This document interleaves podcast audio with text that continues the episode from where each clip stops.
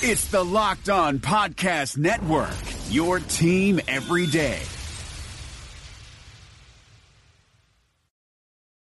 Welcome to Postcast. The Utah Jazz hold off the Golden State Warriors. Bojan Bogdanovich, Donovan Mitchell are brilliant. Second half was a great effort. First half and bench play leaves a lot to be desired. We're talking about it all coming up here on tonight's edition of Postcast. Postcast is brought to you by the store at 6200 South and 20th East.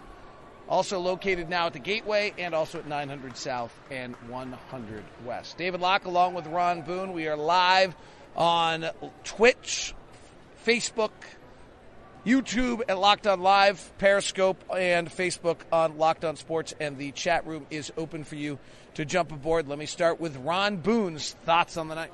Well, uh, a hard fought basketball game. Uh, hopefully, the Jazz, um, you know, learn something tonight as far as ha- what level of play they have to come out and play every night. Um, at first half, uh, just wasn't, you know, what we expect out of the Jazz with a shorthanded Golden State Warriors team. And uh, I don't know. I, I, just I'm proud of the way they fought back and ended up winning the basketball game, especially coming out in that third quarter. Now, we, we can criticize them for for what we thought were not not playing hard. But when the shots aren't falling, it makes it look worse than what it. I think worse than what it is. Yeah. I, I, okay, I'm usually the one who goes there first. I'm not going there tonight. They didn't play hard in the first half. No. I mean, frankly, I, I, the first half they played okay to start the game. The minute the bench came in, then they never regained the rhythm. It's the same story tonight. Then they came out and played really hard in the third quarter. Frankly, you've got to give them some credit. I mean. It, in the second half, they outscored them 66 to 48, I think it was, or something of that sort. So that's a pretty big size blowout in the second half uh, of this game. But the first half, I mean, you do that against a good team, you're just done. Yeah, without a doubt. I mean, you cannot play like that against you know if you're going to be one of the top teams in the NBA, and, and you you're thinking about being one of the top four uh, in the Western Conference and getting into the playoffs, getting home court advantage. I mean, it, it, that type of an effort can't happen. You cannot give up 10 offensive rebounds to uh, in, in the first half. And just think about that, David. This is not a great rebounding basketball team. And the no, I mean, Omari Spellman and Marquese Chriss were just moving Jeff Green and Ed Davis yeah. at will. And that was when it when it really happened. I, I just thought those guys were very aggressive on the glass, and you really like guys that, that rebound out of the area. They don't wait for the ball to come to them; they try to go get it. And I thought Spellman, in particular, you know, at 6'8", 250 pounds, was doing just that. Now, the positive side of it is Donovan just came out. Boyano started the night tough, had a brilliant third quarter. Tied a franchise record with eight threes in the game. Randy Foye, Jeff Hornacek, Rodney Hood, and now Bojan Bogdanovich mm-hmm. all have that record. Donovan had a bunch of plays that were just willing his team to win. Joe Ingles played really well. I mean, the five starters had pretty good games tonight, and they came back into the game trailing and got the job done really without a lot of doubt by the end. So, you know, that's the that core group is really, really good and continues to be really, really good, and that's probably a good sign. I, I, I do find it I find it hard tonight to and, and they came out and played. I mean, they showed they can play hard. So there's always an adage in the NBA where you try the easy way first and then you go the hard way, but this seemed a little bit more severe than that. You, I'm sure you're very proud of the fact that the Jazz took 38 three-point shots. Better than yeah, some t- other numbers. 22 of them came from Donovan Mitchell and and Bojan. Well, you know what I mean. Frankly, we took 38 threes tonight. We hit 16. We're 42 percent from three. We're actually getting close to that as a team.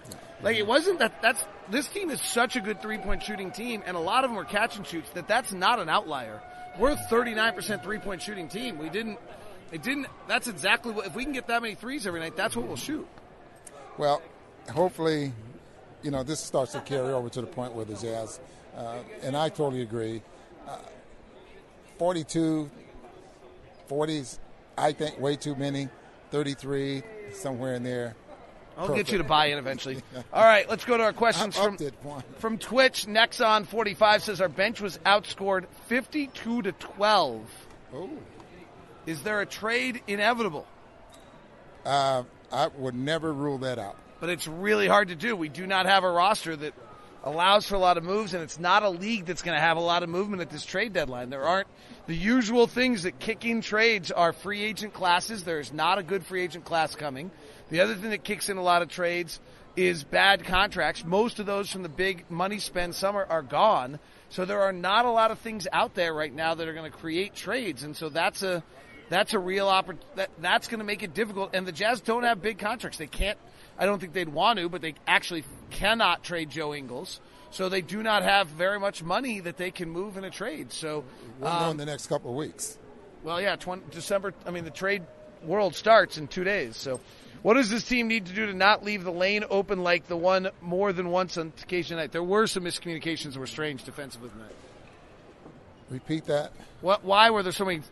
Alec Burks dunk is really what they're talking about. Well, I, I, one of those, you can see Royce O'Neale and, and uh, Rudy Gobert got tangled up and to the point where neither one of them could recover because they had ran into each other. One of them was supposed to yield, and and and and, and it didn't happen. They ended up colliding, and and um, Alec Burks got all the way to the hole. A lot of questions about the bench. I could read every one of them. The the bench biggest, like I looked it up, and, and I'm going to use Jeff Green, but I only looked up Jeff Green. I'm sure the same is true for Ed Davis, and the same is tra- true for Georges Niang, quite frankly. Is so in ten games this year, Jeff Green has been minus eight or more. In eight mm. games this year, he's been minus 10 or more. Like, you can't, in less than 2020, like, you, that can't happen. And you survive as a team.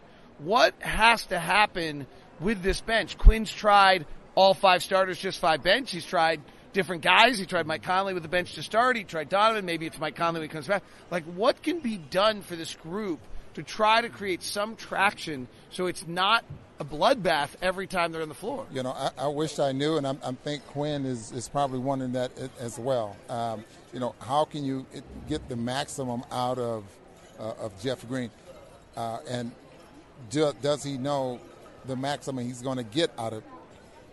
Well, I'm putting this wrong. What limited amount of, of, of, of he's getting out of Jeff Green is not enough right now.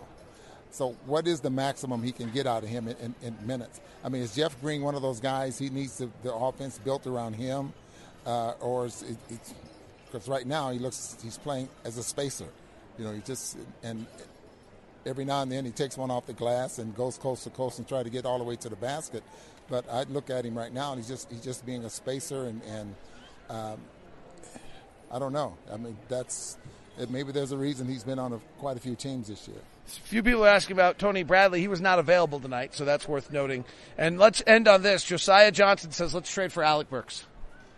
Bring him back, huh? He was great tonight. Absolutely. He's playing free. He's playing loose without any uh, pressure, and he's playing great. It was super to see how good. Steve uh, Kerr has a lot of confidence in him. Uh, how great Alec was uh, tonight. Jazz win it over the Warriors 114 106. Have a good night and be safe.